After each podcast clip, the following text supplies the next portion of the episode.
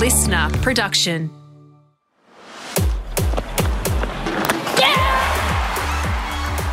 Hi, I'm sports journalist Sam Squiers. Welcome to On Her Game in partnership with Puma for the Fearless podcast series.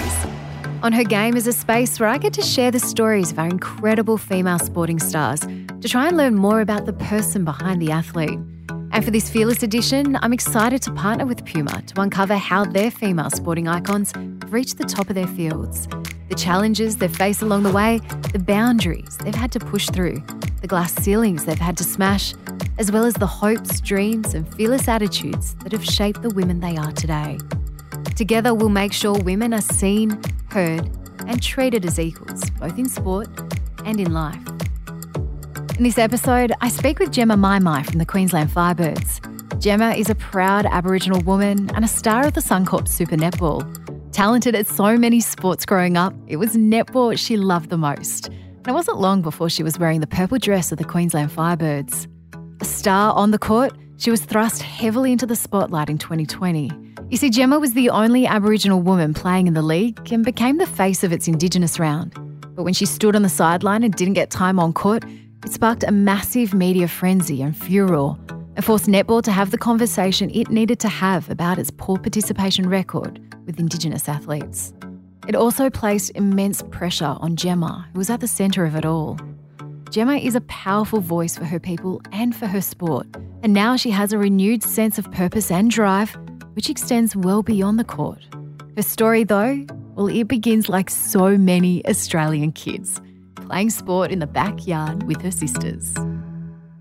I loved every sport under the sun, loved being active. I pretty much played any type of sport that would get me out of school. and um, but I was also very shy, and I guess playing sport, especially team sports, was my way to get out of my shell and meet friends. And I moved around a lot as well when I was little because my dad was in the army. So my sisters and I were army brats, as they like to say, and moved around, went to a lot of different schools. And uh, I guess that challenged me to have to make new friends and get out of my shell. But sport was always that constant, I guess, and that's what I always um, went back to when I needed to make new friends. I'm just wondering because um, you've got three sisters as well, um, two of which are twins. Did that draw you closer? Do you think to your sisters? Yeah, I think so. Definitely. Like, especially with the sport. Um, I would always end up playing with my sisters because they were 18 months younger than me. And that was just so much fun because it's it's just that um, feeling of comfort and um, familiarity with your sisters and we'd always end up playing and practicing in the backyard all our moves um, and get um, and then our littlest sister as well she's five years younger than me we would end up teaching her as well so it was just a great way to connect and they definitely made it easier having my sisters really close. You're still really close to this day? Yeah, definitely. I've become a lot closer with um, Lisa, my youngest sister, because she's still she's kind of the only one that still plays a bit of netball. So, sure. um, yeah, and she's even come to a few Firebirds trainings as well. So it's great to see her loving it and having fun. Great. So, did you have any sporting role models? Who did you look up to, and did you think that sport was going to be what you wanted to do in your future? I just loved sport. I never really saw it as a as a job. I didn't think I, you know, could play something that was so much fun and that I loved as a career. I looked up to Cathy Freeman. Um, like I did a lot of athletics during school, and people would say, "Oh, you you're like Cathy Freeman. You're going to go to the Olympics." And I was like, "Oh my gosh, that's a lot of pressure. Thanks." but um, yeah, so I looked up to her because she looked like me as well. Uh, that that made me think, oh, that's like I just wanted to be like her. I just thought it was so cool, and she was my she was my biggest probably sporting role model growing up. I looked up to my parents as well. Like my mum played a lot of netball growing up, and she, like mum and dad were the ones who drove me to all my trainings and everything. And obviously back then I didn't really appreciate it as much. But looking back at it now, if it wasn't for them, I definitely wouldn't be in this position. And I did watch a bit of netball as well growing up. So I would watch. Um, at the time when I was playing netball, I was like a wing defence, so I looked up to Renae Ingles. She was the Australian wing defence at the time, so I looked up to her and also Gabi Simpson as well from the Firebirds, who I now play with and is our captain, and um, which is yeah, really cool. So how did how did netball come into your life then? Mum had so many great memories and made so many friends during netball, so it was just going to happen that she was going to put my sisters and I into netball, and I started when I was about eight years old, and I just fell in love with the sport. It was just so much fun like the tactical and technical side of it, but you can also just run around and be free. and I just kept playing. Um, you know, I just I went through the traditional netball pathways, um, made representative teams, made Queensland teams, and I remember the first time that I got asked to come into a Firebirds training as like a training partner, and I think the Firebirds were they it was like a couple of trainings before their grand final and they wanted me to play wing attack and I, I hadn't played, didn't really know much wing attack. I was still a very much pr- predominant wing defense player. But they were like, we just need someone fast for Gabi to practice. I was about on. to say, does that mean you were against Gabi? Yeah, I was against Gabi, and yeah. I just thought, what the hell? I, she's, she's just gonna, you know, eat me alive. Like she's and she's an incredible athlete. But anyways, I just I was really close to not going because I was that nervous as well. And mum would was always the one who pushed me to get out of that, I guess, negative headspace to be like, you know what? It's going to be hard, but it's better than, you know, you not going because you're going to learn so much. Even though if you feel like, you know, Gabi's just going to get every ball from you, um, you're, you're going to learn a lot from it. So, that was really encouraging. And I went to that training. And how old were you at that stage? I'm gonna say I was maybe maybe 18 or 19. Yeah, yeah. Um, so yeah, just seeing them train and how hard hard they trained, I was like, oh my gosh, they are all so fit. I'm never going to be like that. um, and I remember I ended up like contacting Kim Ravaillion like shoved her in the back quite hard. And I just thought, oh my gosh, I've just broken Kim Reva- Ravaillion before the grand final. This is oh, this is not good. I'm never going to be asked back again. And but she was fine. She's a tough cookie. yeah. Were you still pursuing touch football because you're really talented at, at touch football? What levels did you achieve in touch football, and were you still pursuing that pathway? Yeah, yeah. So touch footy was, I get, yeah, another sport that I really loved and I would play in state of origin teams for Queensland in under 20s and the open age group. I represented Australia for my age under 18s at a, a Trans Tasman competition playing against New Zealand.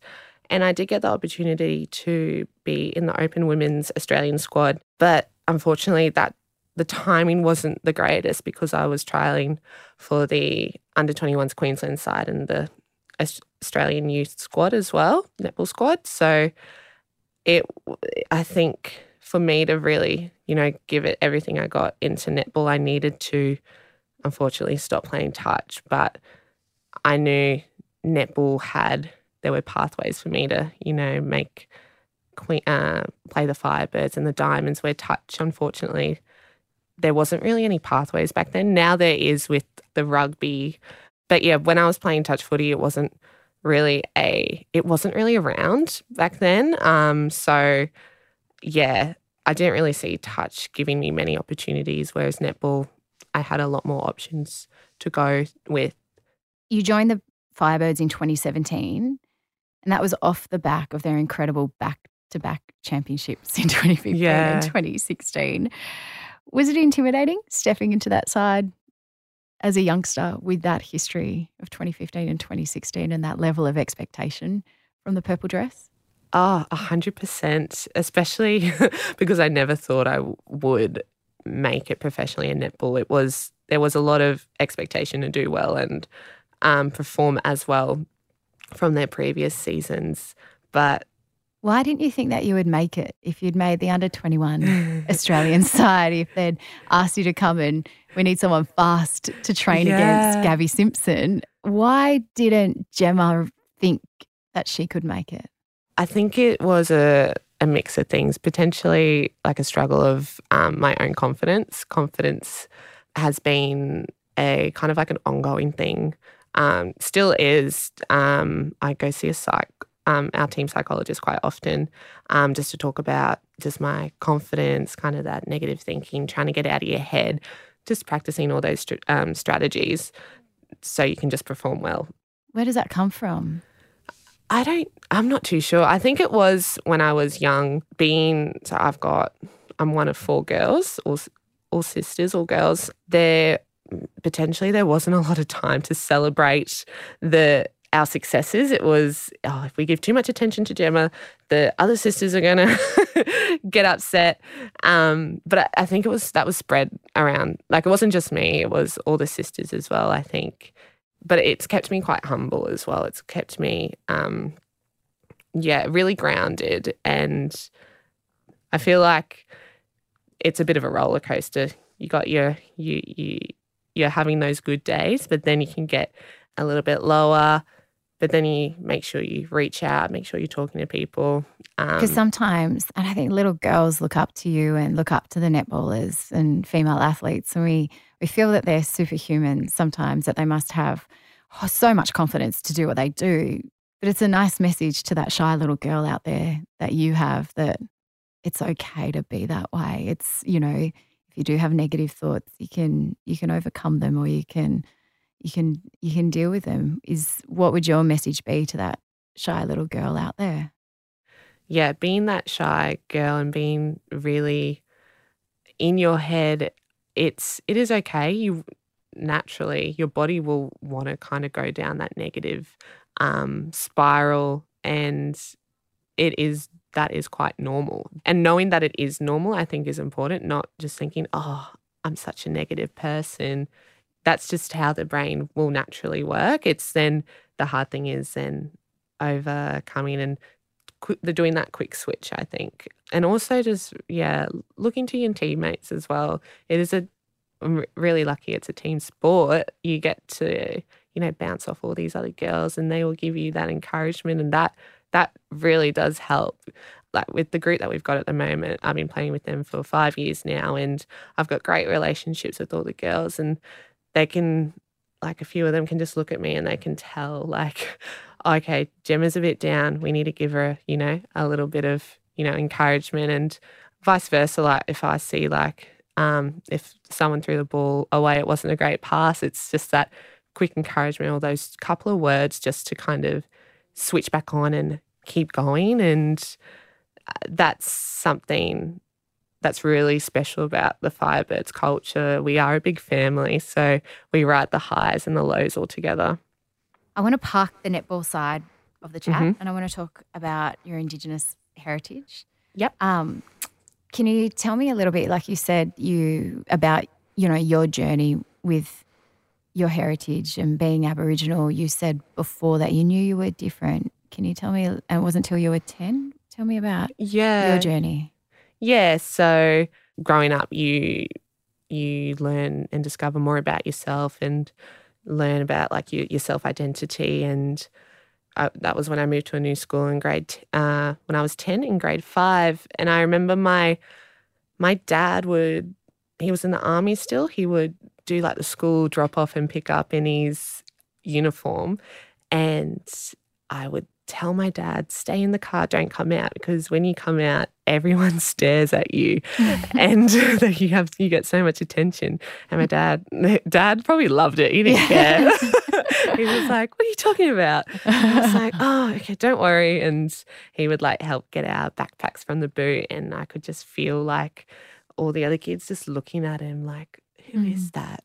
Because he, you know, he stood out stood out like a sore thumb. Um, this big Aboriginal guy in a army uniform and yeah, and I just did not like the attention. I didn't like it. Maybe it's because I saw all these people looking at my dad because he was different. I was like, maybe do I get those stares as well because I'm that little bit different as well?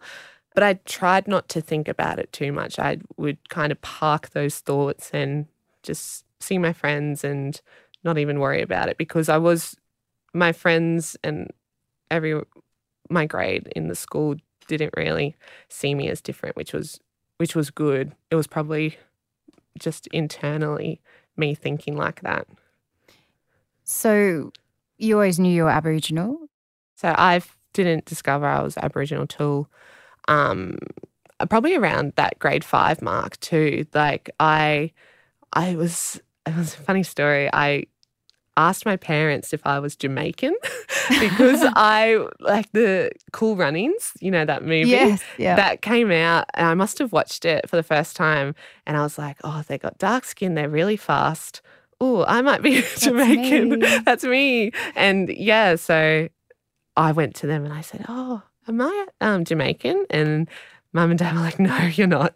You're Aboriginal. And I, that's when I really uh, first heard the word Aboriginal. And then I, yeah, didn't really understand it back then. I was like, oh, okay, that's that's just what I am. And during high school, that's when I really discovered, oh, like Aboriginal Aboriginality, it's a beautiful culture. It's like the longest living culture in the world. And I'm a part of it. And I just think, I just thought, wow, that's incredible. And after school, that was when I would kind of ask dad a bit more about stories and our family history, just because I wanted to know more, um, especially right now I work with the Diamond Spirit program at Netball Queensland and it's a program targeted at young Indigenous women at schools, and I want to make sure that I'm being as authentic as possible. I want to learn more about myself, and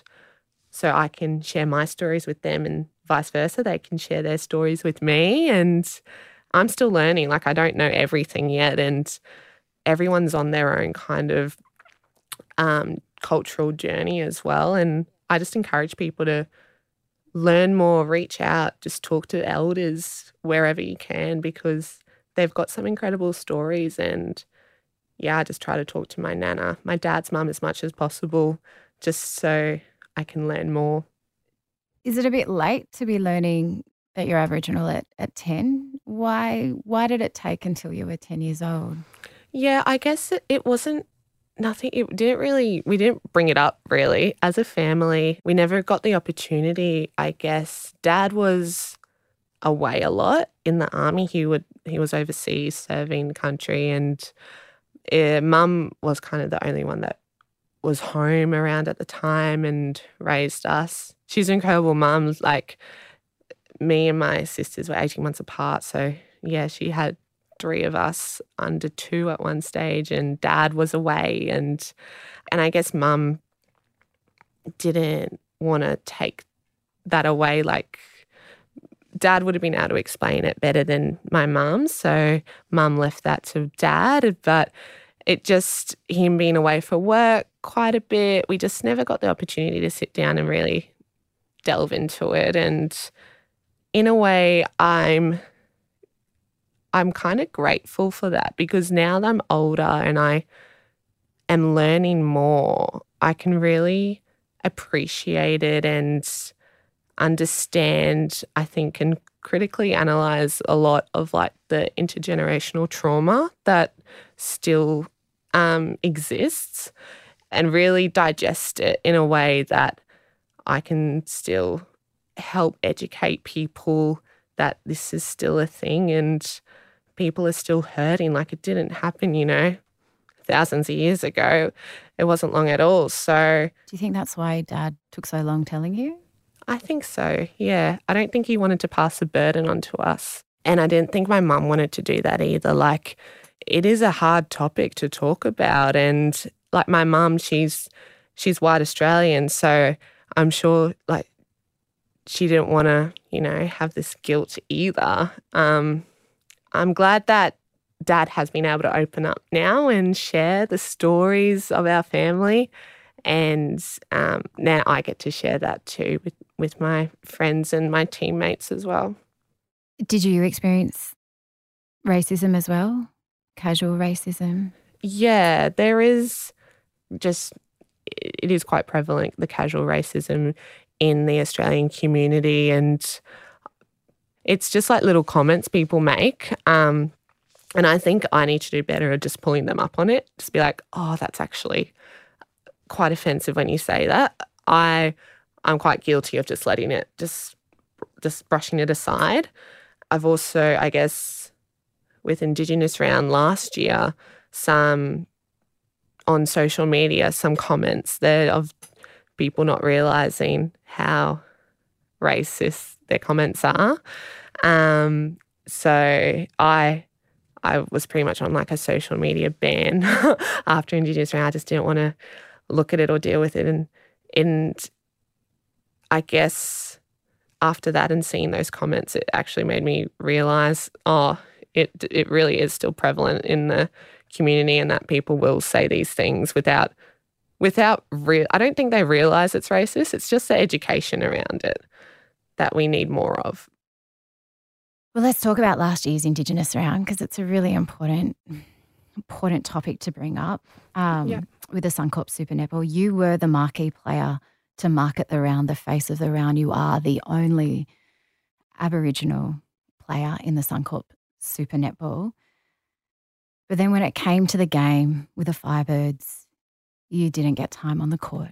You stood on the sideline as the minutes ticked by everyone, the commentary, everyone at home was thinking, is, is Jemma going to get on the court? It's Indigenous round. This is not going to get on the court. And then the full time siren went. For you, especially in those, that last quarter and those last minutes ticking by, take me back there. What was going through your mind? I know it's a really emotional time, but take me, what were you thinking at that point? Um, uh, I, I felt a lot of pressure I knew what the community expectations were. They wanted to see me out on court. I knew that. We started before getting into the stadium, we had an incredible smoking ceremony and it it kind of took my nervousness away. It was it was really, really powerful before moving into the stadium. And we had the Vixen girls involved in the smoking ceremony as well. And that it was such an incredible feeling. I think I had goosebumps during it. I was really pumped at the start of the game. Like I was, I was like, I had a good training week. I was really confident in my ability. I was like, I'm ready to go on. I knew I wasn't starting, but I knew I can make an impact here um, if I if I get out on court. So watching the game, we would the girls on court were doing extremely well. It was about half time, and Vixens just kind of crept back a little bit. We were still leading. Um, I was still pumped. I was like, oh, okay, I've, I'm, I'm ready to go on if I need to go on. Um, and then they were. It was about the last quarter, and I, I was just kind of watching like the the clock tick by every minute. I was like, oh, I could go in here. Like, oh, I could go in here what's the margin like? Um, I was just, it was probably the most engaged game I've like from the from sitting on the bench. I was so engaged the whole time. I was like watching every pass. It did feel like I was out on court because I was so, I guess, revved up, ready to go. It was like five minutes to go in the whole game, and we were up very comfortably. And I, I think that's when the moment hit me where I was like, oh, I'm not going to get on. like that was my thought. I was like, oh my gosh, I've let all these people down. I'm, they've come to see me and I can't do what they want me to do. And I remember um, when Lars got that cramp and it was like a minute or something left and I got told, quick, you're going back, you're going to go on.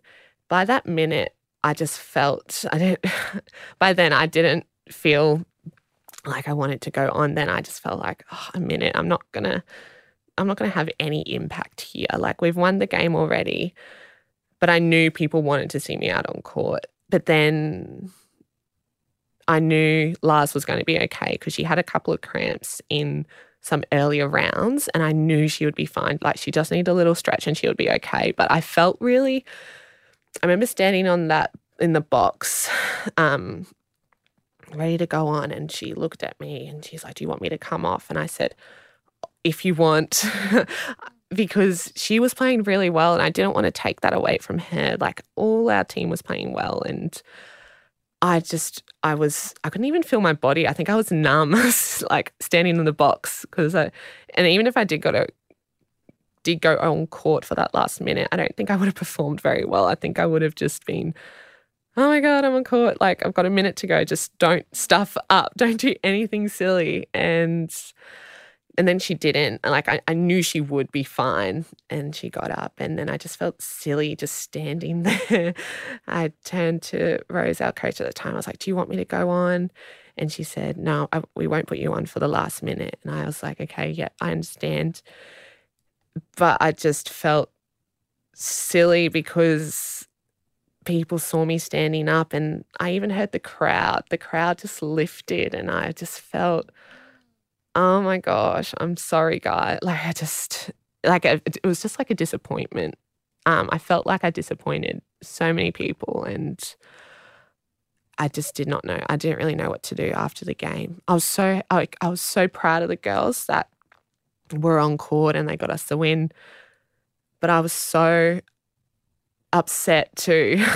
it's such a weird thing. Like we just beat it. We just beat Melbourne Vixens top of the ladder and I should be happy. I should be so happy and proud of our team. But I was, uh, the like I was sad and upset.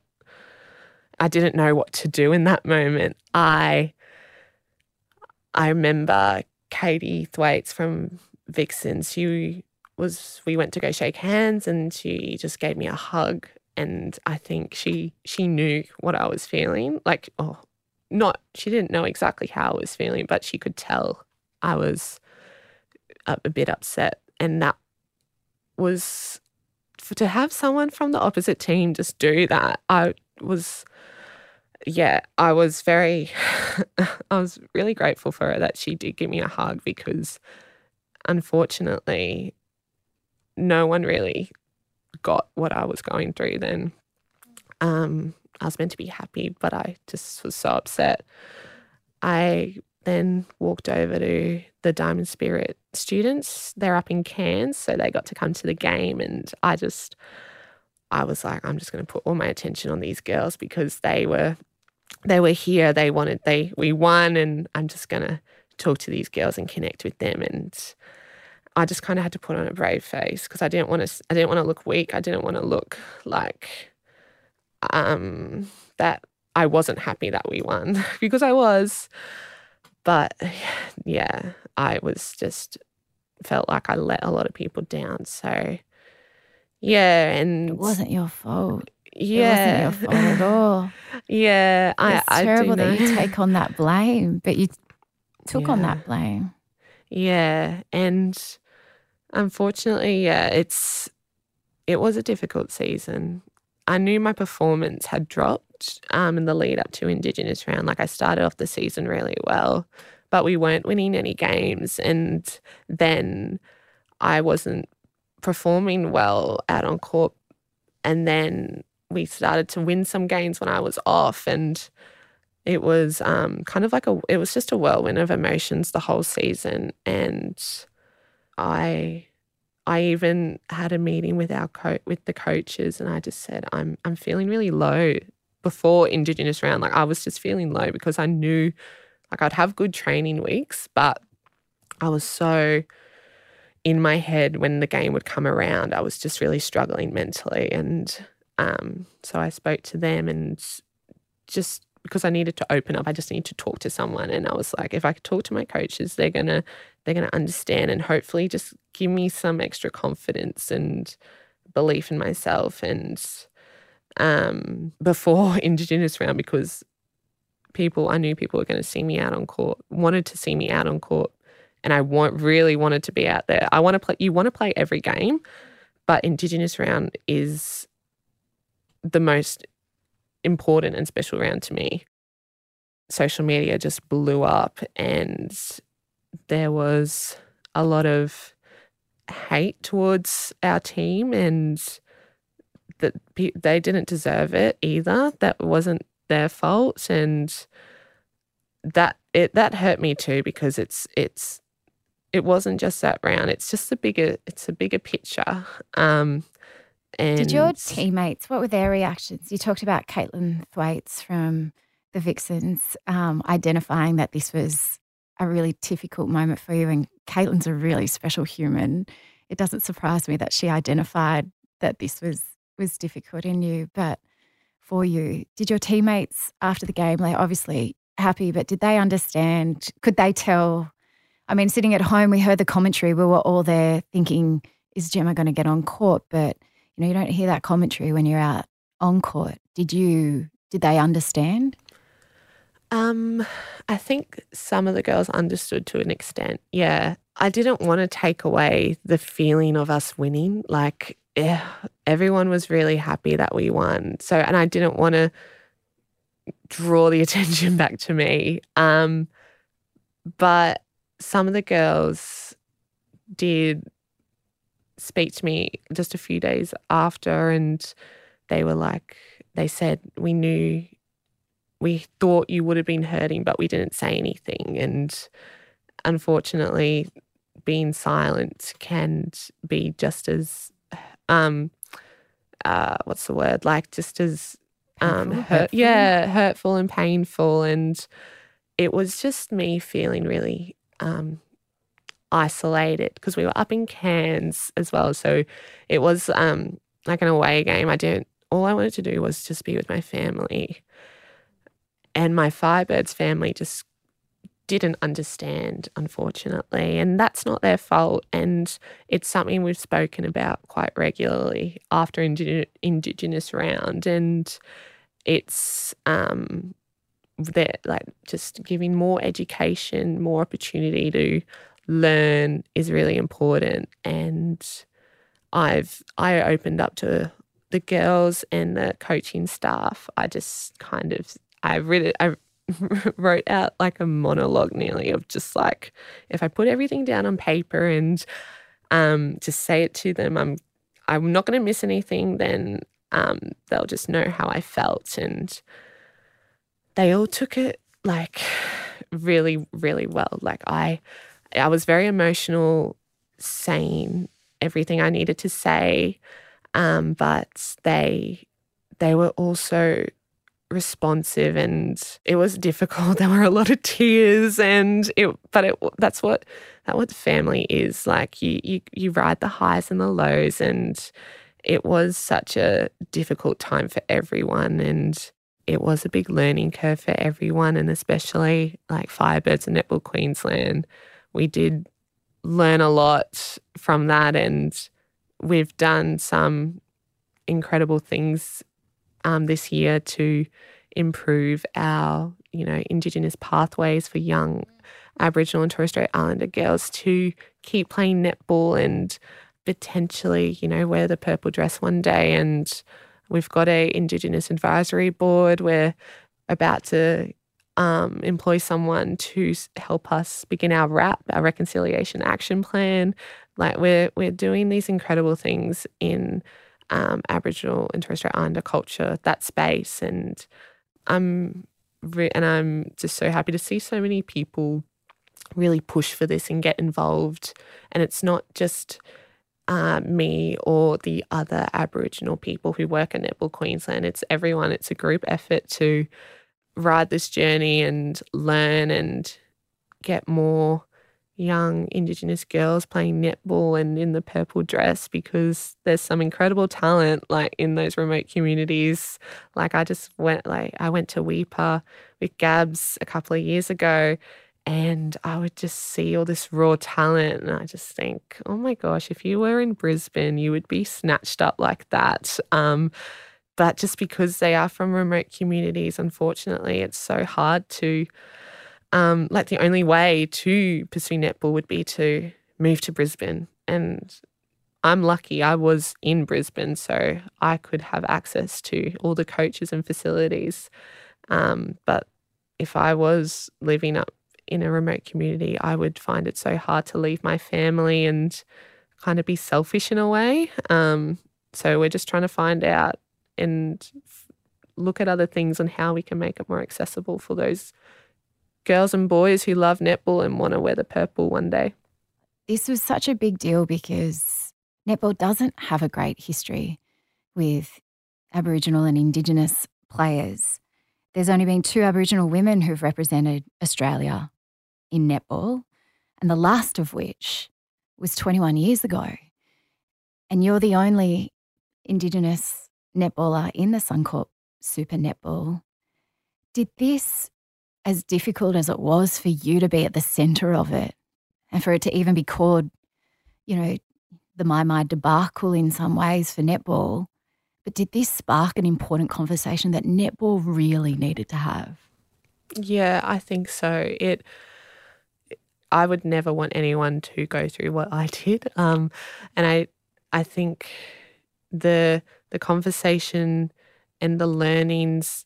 There's a lot of women who didn't get the recognition or they were used as the the tokenistic aboriginal netball player. And it's not that it it shouldn't be like that. Um, we should just embrace aboriginal torres strait islander culture every day. It shouldn't just be one day where we're like, oh, we're going to shine light on, you know, our Indigenous athletes. But yeah, it was definitely a conversation because it, netball, it predominantly is a, you know, a white female sport in Australia. And that's the way it's been. And and that is it is okay but we want to make sure that we are giving all the opportunities possible for everyone in australia um, all the young netballers coming through, everyone should have the same opportunity to make representative teams, make Queensland teams. And I would love to see more Aboriginal girls and Torres Strait Islander girls even believe in themselves and push to make those teams and have that drive within themselves. And I hope, I hope I can be a role model to them and they can look up to me and think, oh, if Jemma can do it, then I can do it too why do we have so few Aboriginal girls playing at the elite level? I wish I knew the answer.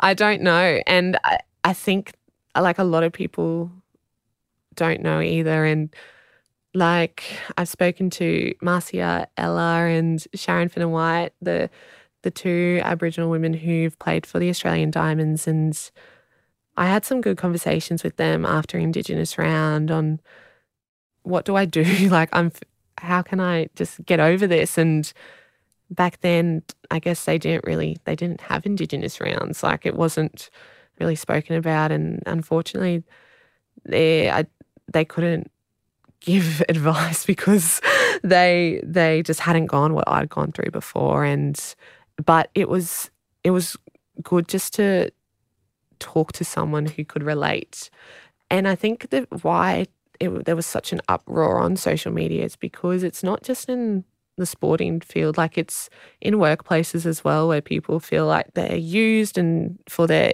um, I guess, information, but they don't get, I guess, the recognition at the end of the day. Or I guess people just could relate in a way to the feeling that I was feeling during that game in Cairns. And I was, yeah, I was really overwhelmed for, with a lot of the support I got. Not support, I guess, but like just in the words of encouragement, like to keep going, and that there's young, like a lot of mums sent through messages saying, it was sad that we couldn't see you out on court, but my my daughters look up to you, and that reminded me of just what I was, what my purpose is, and what the bigger picture is, and what I want to do. I want to just I want to be that role model. I want to show girls, young girls, young Indigenous girls playing netball that they can pursue it as a career and that they can wear the purple dress one day. But we need to make sure that we are giving opportunities everywhere for all Australians to play netball. I just wish I knew the answer and how to get more Aboriginal girls playing. But yeah, that's why I want to use my voice and help educate and help encourage, help mentor as many young girls as I can. What do you want to see moving forward from Netball's Indigenous round from here on in? I would like to see Aboriginal and Torres Strait Islander culture just embedded into netball 365 days of the year, not just the week of Indigenous round where we where where it's just oh yep we've this is our one Aboriginal player that we have. Um, I want it to if it's every day, it's not going to seem tokenistic either. At the moment, like last year, I still still felt very tokenistic. But if we uh you know, we're doing the work, we are we're educating ourselves, we are learning about, you know, our First Nations history. We are going to we're going to allow, you know, Aboriginal people to feel safe within netball and feel safe in these communities and um it's not going to feel tokenistic at all. So I really hope that we can get to that point. Um, it's going to I feel like it will take a while. There's a lot of relationships that we need to heal within the netball community, and um, but we will get there. And the way that Netball Queensland and the Firebirds are going with all the action, like our Indigenous Advisory Board, we're looking at our pathways. We are doing a lot of work in this space, and it's a credit to all the team there. And um, so, yeah, we will get there. When you say we want it embedded 365 days of the year, how? How do you want it? See it? I would love to see at the moment our Firebirds dress. We um got, we've got our Indigenous design on it, uh, not the whole dress, but part of the dress. We have an Indigenous piece from our Indigenous dress that we would wear. So we have that with us every game, which I think is really special. We've got I've got my ancestors looking down on me and or, you know all the past players and that's really special. Um, I think doing a welcome to country before every game is important. Like we do do it at the game, but having it televised, I think, is would be really powerful. Also, I think not necessarily just shining the light on on me for Indigenous round, getting other players and coaches to talk about their journey, their cultural journey of learning about our culture and I've spoken about, uh, I've spoken to a few people. We should get like our captains to go out and to um, some Indigenous communities and they can do some learnings and we can showcase that. And I think that's important. Like it doesn't just have to be me talking about Abri- um, Indigenous round, it can be anyone talking about it. If they've got the education and they're confident talking about it, then go for it. Mm might encourage other people to educate themselves as well about about it. Um, a big thing about this series is being fearless and being fearless about the future, being fearless about the change you want to see. If I could ask you, if all shackles were off, if you had the freedom to be fearless about the future that you want to see in your sport, for women in sport, for your culture, when I say that to you, I'm giving you the freedom to tell me to be fearless about your future. What what future do you want to see? I I would love to see more indigenous indigenous netballers. That's for sure. That's my biggest one. I want to see more young girls who looked up to me or looked up to anyone, indigenous girls, and play in the purple dress and feel really safe in the netball environment and know and feel culturally safe. That's the biggest one, I think. Know that they are, they've come f- from wherever they've come from, they've worked their bums off to get to where they are and and that they can continue to encourage and support the next generation as well.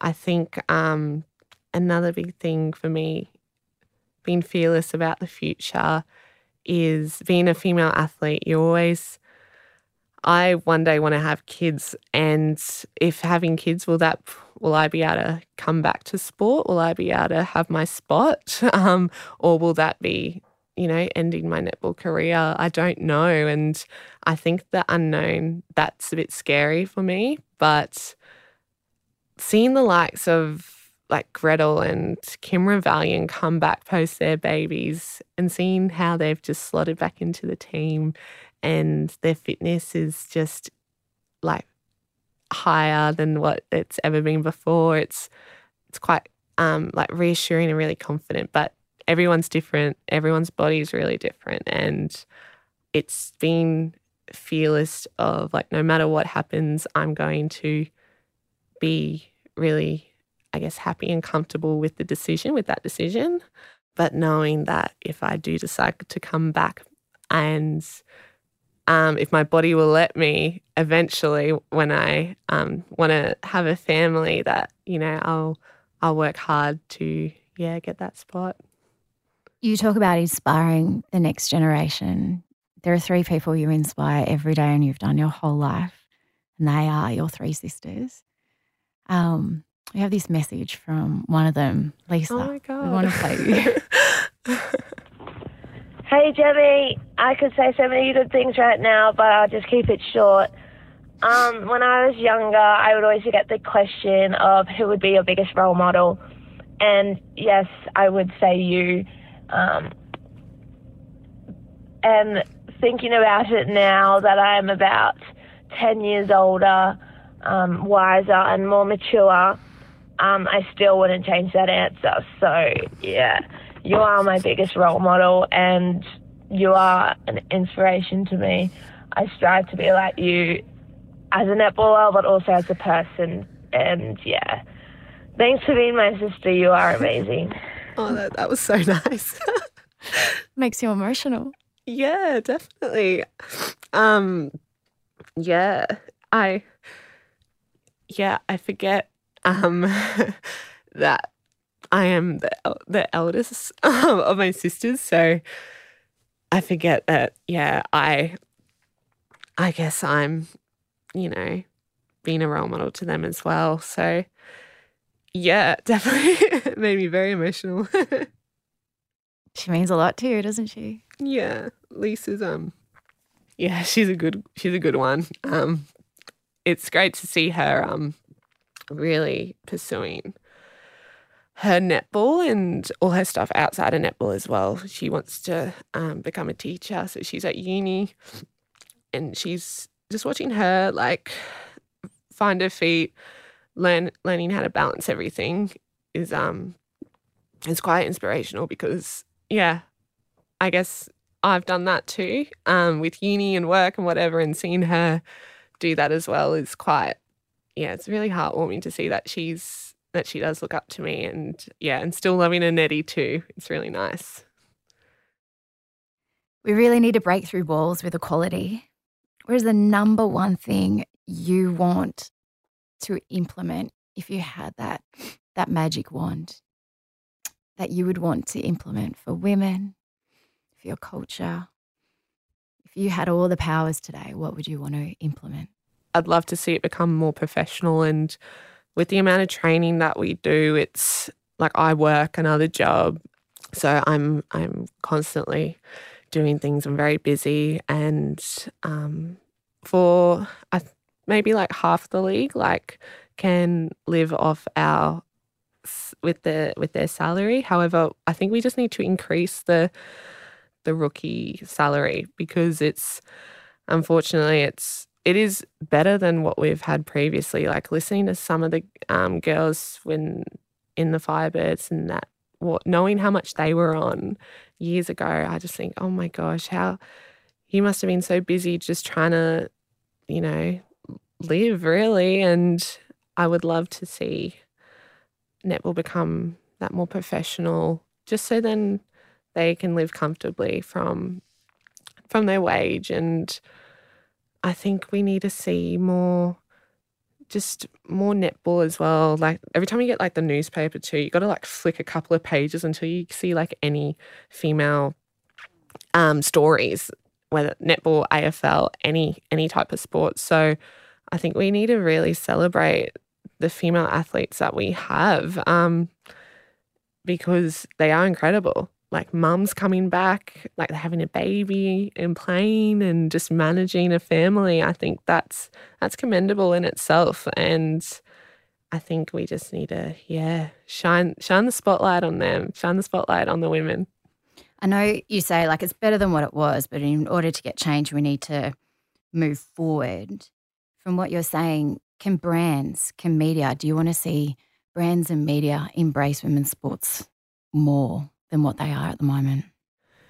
Yeah, I think so. I think the more brands and media invest into the netball and the athletes, I think that it's going to grow the the profiles. It's going to allow more media opportunities as well, and that's how and that's how we can get our voices heard as well and our faces out there for girls to look up to us as well and be those role models because yeah looking back when i was young i only really saw Cathy Freeman out there who looked like me. So if we can get more of us out there so we can keep encouraging and inspiring those the younger generation to play the sport that we love i think that that's my biggest thing. It's just the encouraging them and being that role model and you know getting our face out in the media is going to help that. Do you think it's sufficient at the moment where media coverage is for for netball for women's sports? Uh, to a point i think. Um, but we're the sport's going to keep growing so everything else is going to have to grow with it i think to maintain that that coverage and getting female sport out there. It's so yeah, I think it's going to have to grow with it. A final question we ask before every guest: If you could go back and tell ten-year-old Jemma a message, what would you go tell that ten-year-old, that shy little Jemma Mi Mi?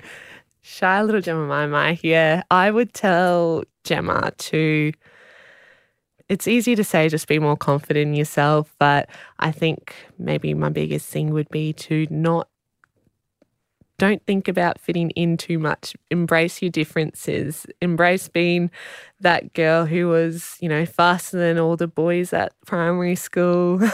really just embrace it and you are different and that's okay. Don't feel like you need to fit the mold that you see out there. Um, you're unique and you're different, and that's really special. So you will learn that when you get a bit older, but knowing that at 10 years old would be pretty cool. Your difference is your greatest power. Definitely. Jemma, I've loved having this chat, and I think we've had a really important discussion as well that we really need to have more often. But thank you for coming and sharing a story with On Her Game. Yeah, thanks so much for having me, Sam.